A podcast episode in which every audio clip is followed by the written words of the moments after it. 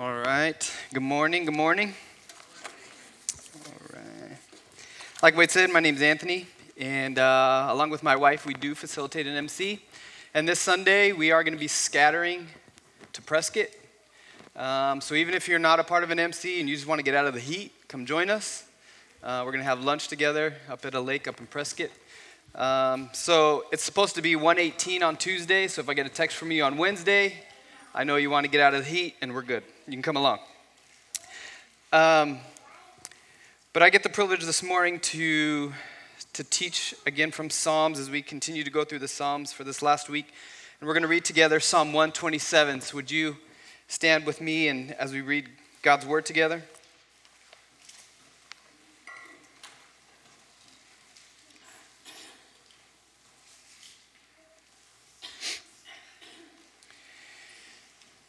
Psalm 127, Song of Ascents of Solomon. Unless the Lord builds the house, those who build it labor in vain. Unless the Lord watches over the city, the watchman stays awake in vain. It is in vain that you rise up early and go late to rest, eating the bread of anxious toil, for he gives to his beloved sleep.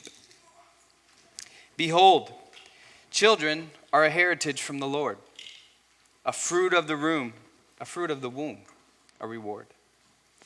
Like arrows in the hand of a warrior are the children of one's youth. Blessed is the man who fills his quiver with them. He shall not be put to shame when he speaks with his enemies in the gate. Let's pray. Jesus, thank you for your word um, that is so readily available to us, Jesus, that speaks to who you are and what you have done and how we should now live and now who we are. God, I pray that your spirit uh, would speak in and through me this morning, that your word would not return void, and that you would be glorified, Jesus. It's in your name we pray. Amen. You may be seated.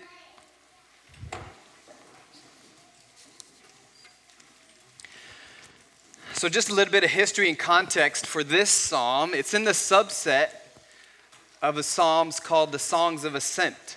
So, there are 15 psalms from about 120 to about 132, I think. That would be 12. I'm a math teacher.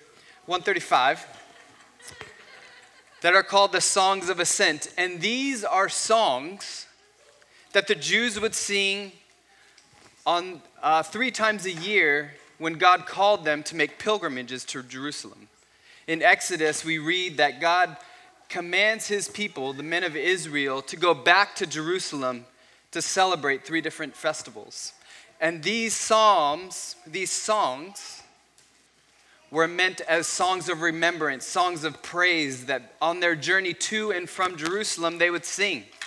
And if you read these songs of ascent, all of them start out pointing to God remembering what God has done, remembering what He is doing, and remembering what He will do, what He has promised. And so, as they journey, as they go along, they would sing these songs. Um, also, a little bit history. It says in a lot of versions say of Solomon, but it could mean of Solomon could mean to Solomon as well. So, some scholars believe that this was written by David to his son Solomon and some believe that it was written by Solomon himself. So there's, and, and the scholars on each side of those are pretty legit dudes. So I'm not even going to pretend to take a side, but I tend to believe, if, again, we're going to go through Ecclesiastes, and the beginning of this talks a lot about laboring in vain. And if you've ever read Ecclesiastes, who's written by Solomon, there's a lot of laboring in vain in those books, and we're going to go through it. So I tend to believe it's of Solomon, but it could be that that laboring in vain could have been a seed planted by his father David. And as Solomon grows to be king, he's like, man, my dad knew what he was talking about. But these psalms, these songs of ascent, they were specifically for the Jews then, but they're still a song for us today to be a reminder to us that God needs to be at the heart of all that we do. And when He's at the heart of all that we do, we will have a healthy balance between all the roles and responsibilities He has given us. And then lastly, we'll see that it is God who establishes the heritage of His people. So, first, we see that, that God should be at the heart of all that we do, whether it's literally constructing a house or metaphorically building a home, building a family. Whether it's literally watching over or protecting a city or metaphorically going to work every day. God has to be at the heart of all that we do. The first three words of, in verse 1 are, unless the Lord. Meaning, what is about to follow these is dependent on the Lord.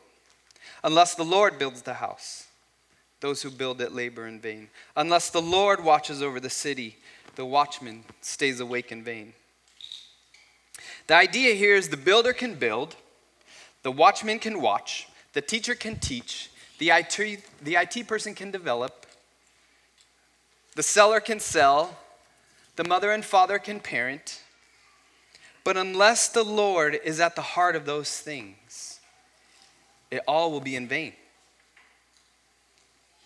Meaning, we must trust God with all of our roles and responsibilities that He has entrusted to us. We must look to Him for wisdom and direction and guidance as we faithfully pursue and join Him in the mission and the work and the responsibilities that He's given us. This dependence and trust in God does not excuse me from laboring. We can't just sit back and say, unless the Lord does it, I'm not going to do anything. Unless the Lord brings me that job, I'm just going to sit here and play Xbox.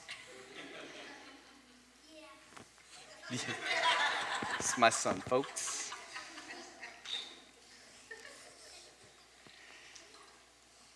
I still have responsibility. I still get the opportunity and the joy to join him in the work that he has blessed me with. I still have to do my job. I still have to lead my family. I still have to do the things that God has entrusted me with. It's important as followers of God to believe that my family and my work are blessings from Him. It's His work that I get to partake in and which I'm faithfully called to steward and care for and invest in.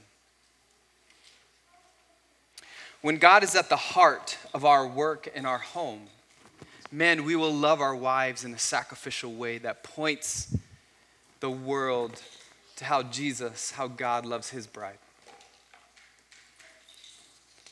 Women who will faithfully love their husbands in a way that brings honor to him and to God.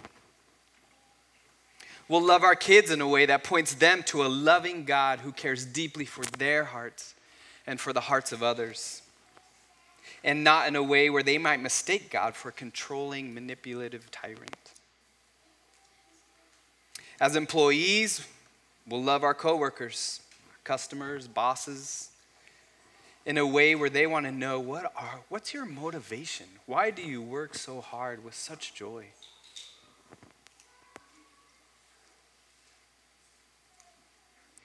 Now, as believers, we should be hard workers. We've been called to hard work. Who work as unto the Lord. But in verse 2, it's a warning for us to keep a healthy balance between work and rest. Verse 2 says, It is in vain that you rise up early and go late to rest, eating the bread of anxious toil, for he gives to his beloved sleep. So in verse 1, he spoke of vanity. And here again, we see him speak of something else that is vain. We see that working so hard, getting up early, going to bed late, and anxiously toiling away is also vanity. Our culture today, culture today is one of extremes. Where on one hand, we have a workaholic whose life and identity revolve around their job, revolve around their work often at the expense of their family, the expense of relationships, at the expense of other responsibilities and roles that God has entrusted to them.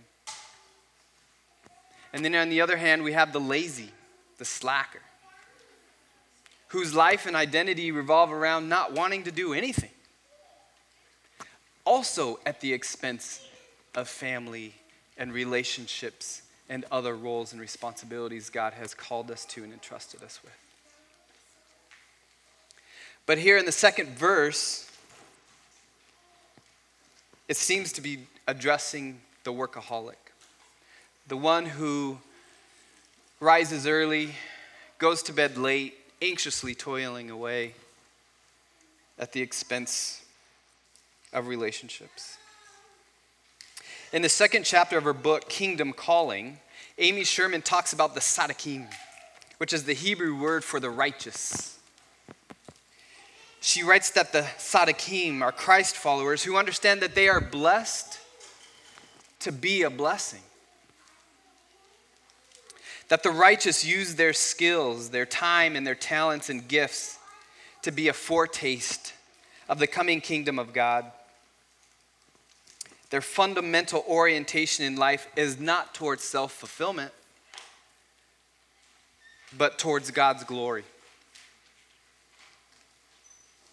Their Godward orientation helps them remember to be faithful to all of the various callings He has placed on their lives, in addition to their work, such as family relationships, parenting responsibilities, service roles within the church, and duties to community and their city. What Amy Sherman and what this verse are reminding us is that when our lives are orientated around glorifying God in all of life, when He is at the heart of all that we do and all of our responsibilities, there'll be a healthy balance between our roles and responsibilities, between work and rest. But when our lives are orientated around self fulfillment, when our lives revolve around us and what we want and what we think we need. We will always be eating the bread of anxious toil because we begin to orient our lives around false and empty idols that will never fully satisfy our souls. Work in its proper place should be seen as worship, not as something to be worshiped. So, some questions to ask to see if we are living as the Sadiqim, the righteous, or if we're living for self fulfillment. Where am I finding my identity? What is my life revolving around? Now, for us, if we ask ourselves this, we might be blind to it, right? We might not readily recognize what I'm finding my identity in. So, you might want to ask, if you're married, you might want to ask a spouse They'll know. You might want to ask a close friend. They'll know. Or if you have kids that are old enough, ask your kids. They'll know. And they haven't been blessed with the gift of a filter yet.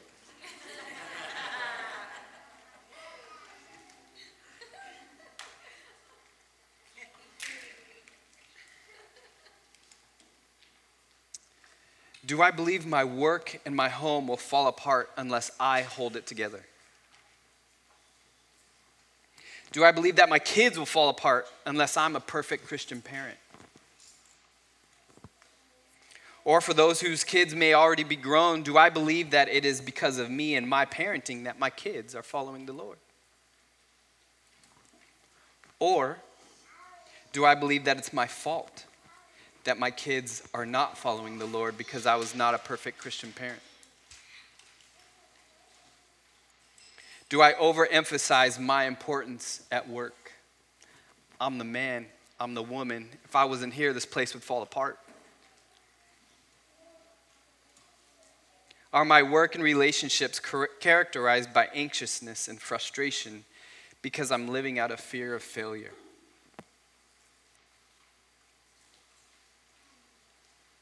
The last part of this verse says that God gives to his beloved sleep.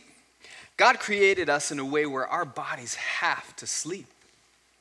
If we go too long without sleep, we die.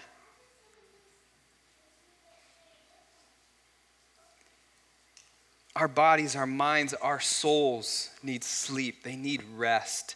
We need to stop, shut down, disconnect, and rest. We see in Scripture that while God created and ordained work for Adam in the garden, he also created and ordained rest. We all know that on the seventh day, God himself rested, and when he had finished his work creating the heavens and earth and everything in them, he took a step back to enjoy it. It's good. God then commands of it, it of his people to remember the Sabbath and keep it holy. Rest or Sabbath is anything that renews or restores our strength or our soul. There's a difference between rest and play. A buddy of mine said there's a difference between a trip and a vacation. He's like, when I go visit my family, it's a trip, not a vacation. When I go visit my family, I need a vacation from that trip. My family's here. I do not feel like that when I go visit you. I did not make that person up, so it, did, it wouldn't seem like me. Hanging out with y'all is rest. David knew this. Psalm 62 says, Truly my soul finds rest in God. My hope comes from him. Truly, he is my rock and my salvation. He is my fortress, and I will never be shaken. David knew that for his soul to find rest, it had to be in God and God alone. The best way to find restorative rest is to connect with God, getting alone with Him in a place where we have the space to hear from Him. oftentimes we have to be intentional to create this space, right? In our world of technology, in our world of social media, in our world where we are constantly being bombarded by everything else that's going on in the world, where we're being forced to choose sides politically, theologically, ideologically, where do you land? We're constantly being bombarded with choices and media and pain and hurt we have to be intentional to create space for ourselves in order to hear God amongst the noise. One of the things for me is I love getting up north and just spending some time in the woods alone with God and just saying, God, speak to me. Spending some time just worshiping and just listening. It's quiet up there. But I don't get to, the reality is I don't get to do that very often. Right? I can't leave my family every two or three days to go up north to disconnect like that. When God gives us those times, man, it is sweet for our soul. But the reality is, we have to be intentional to create that space in our everyday lives, amongst the noise, amongst the chaos, whether it's getting up early telling your spouse, hey, I need, I need 15, 20 minutes by myself. Can you cover the kids for a little bit? Disconnecting, shutting your phone off, turning off all your notifications, and just sitting and listening. This rest, this intentional space admits that I need God, that it is His gift, His doing that provides me that rest. I need Him for my work, my daily activities. It's admitting I cannot do this life in my own strength, that He has to be at the heart of all that I do.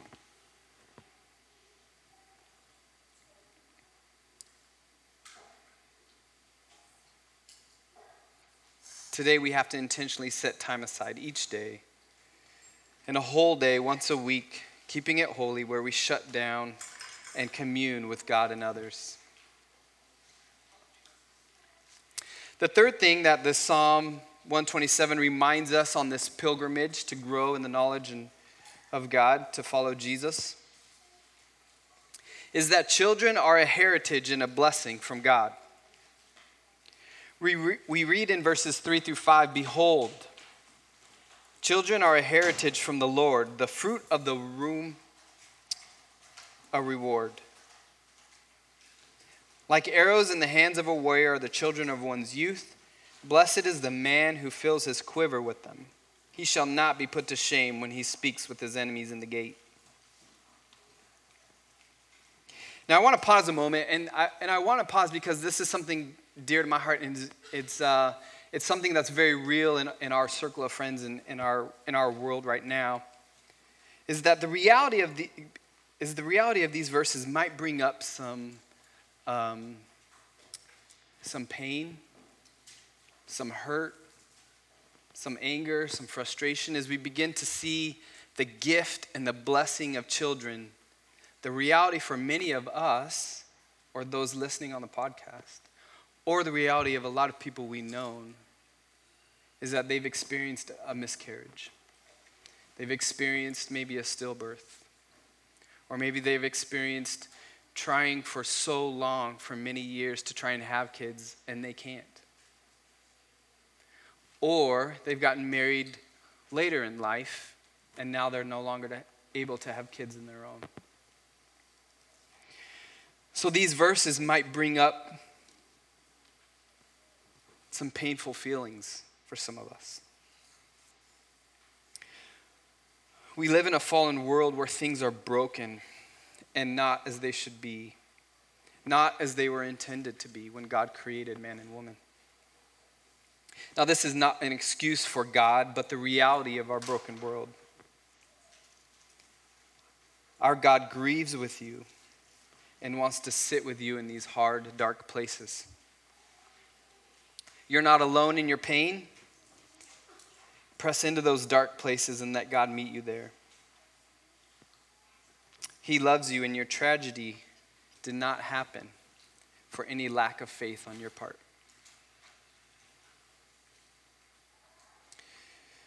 Now, children are a blessing, they are a gift from God. When they're young, when they're crazy, sometimes you uh, want to debate that. You're like, are they really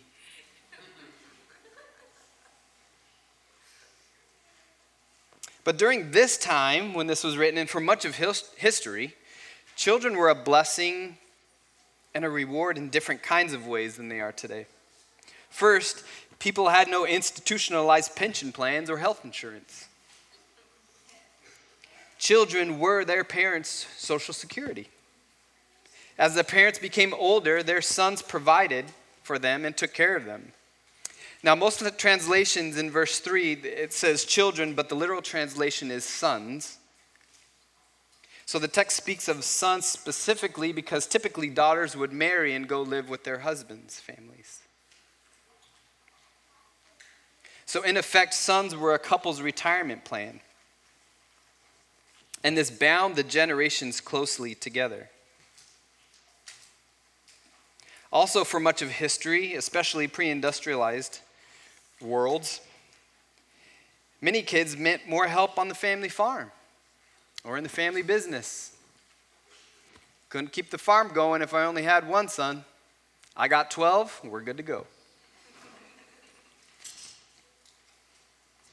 But most families during this time stuck together on their land.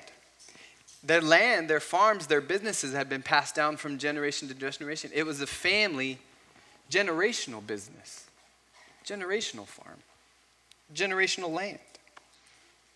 So, this idea of building a house and watching a city toiling together was a very family affair, family endeavor. They lived together, they worked together, they ate together, and most did for their entire lives.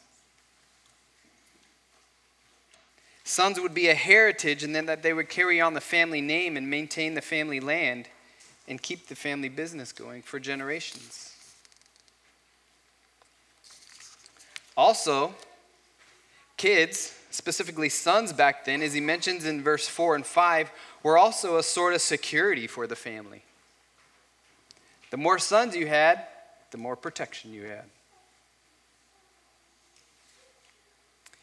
If you had a business in this if you had a business in the city gate and some dude walks up to you making fun of your tunic,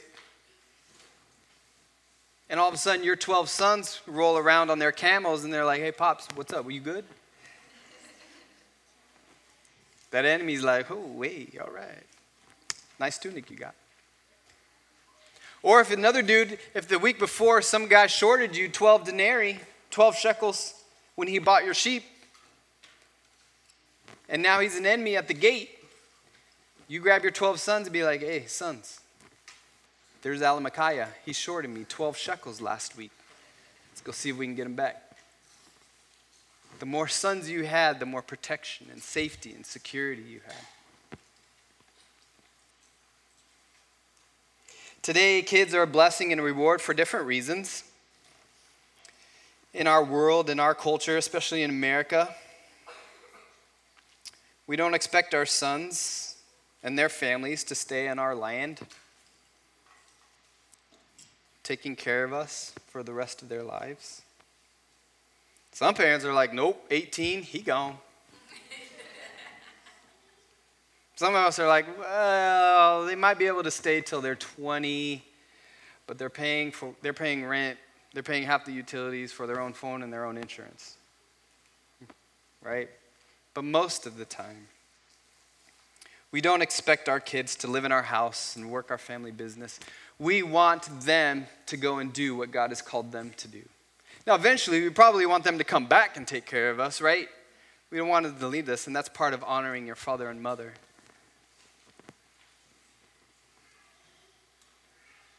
Kids also help in the sanctification process. Just as getting married helps us recognize where we fall short in the glory of God. Then you have kids, right? Have you heard it said, like, man, I didn't know how selfish I was till I got married. Then I thought I had it good, and then I had kids. And then I really realized how selfish and self centered I am. God has a way to using kids to shine lights in dark places of our heart. Like, man, I didn't know I could get that angry so fast. Man, I didn't know I didn't know that bothered me. God has a way of using kids in the sanctification process. If you were a parent who's very selfish and self centered and you have kids, you learn how to be more giving and sacrificial. If you're a parent going into it who didn't know how to pray or who didn't know how to really go before the Father, when you have kids, man, they teach you how to go before God and the Father for the sake of other people.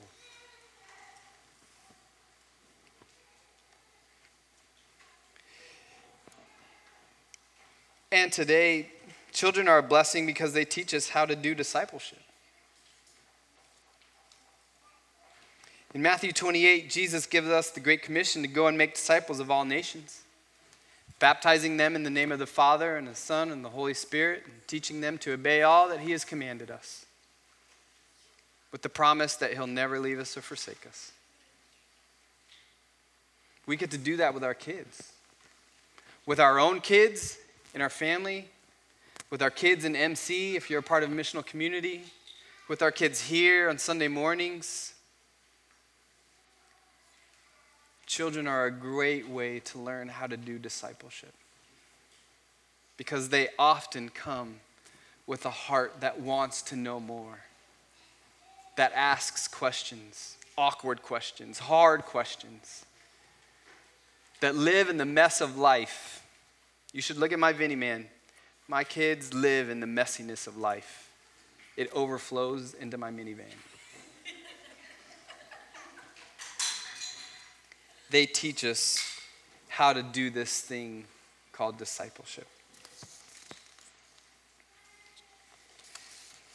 But the truth here is that the heritage of God, the heritage that Psalm 127 speaks about, the heritage of God is Jesus. When this psalm speaks about children being a heritage from the Lord, if this psalm was written by David, he would be writing this in the light of the promise that God had given him through the prophet Nathan in 2 Samuel. But even if this even if this psalm was written by Solomon, he surely would have known the promise that God gave his father David. In 2 Samuel, God tells Nathan to tell David, Hey, the Lord declares to you that the Lord himself will establish a house for you.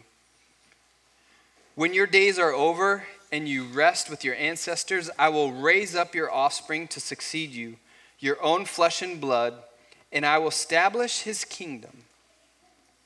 He is the one who will build a house for my name, and I will establish the throne of his kingdom forever. I will be his father, and he will be my son. And in 16, your house and your kingdom will endure forever before me. Your throne will be established forever. So we see in the first couple verses that God is at work. He is at the heart of all that we do. He is at work in this world, and He has invited us to participate in that work. He watches over the city. He builds the house, He gives rest, He creates heritage, He creates life, and He even invites us into that work, into that mission. God brings us into His heritage by entering into ours. God sends His Son Jesus, who was born a baby boy, vulnerable, and had to be cared for by his mother and father. He lives a perfect life. He's crucified on a cross, and on the third day, he rises again to new life. Through Jesus, we have been adopted into God's heritage. Jesus was from the line of David and Solomon. He was the heritage of that kingdom. He sits on the throne forever. And the king who sits on the throne forever, whose kingdom is being established, whose kingdom come, we have the opportunity to be adopted into that lineage, into that heritage. We are called sons and daughters of the king who sits on the throne forever. And we've been invited to participate with him on mission to go to all nations and establish a heritage of disciples, a heritage of children of faith for his kingdom and his glory. Amen. Let's pray.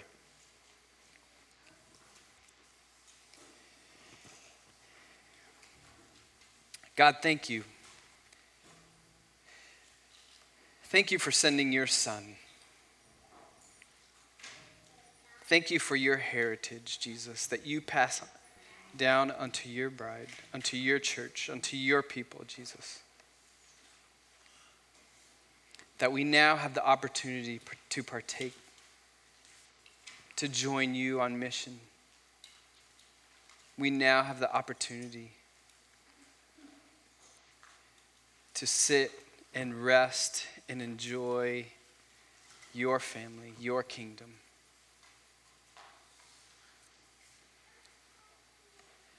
God, may we not keep this to ourselves. May we not hoard this heritage, Jesus, but go out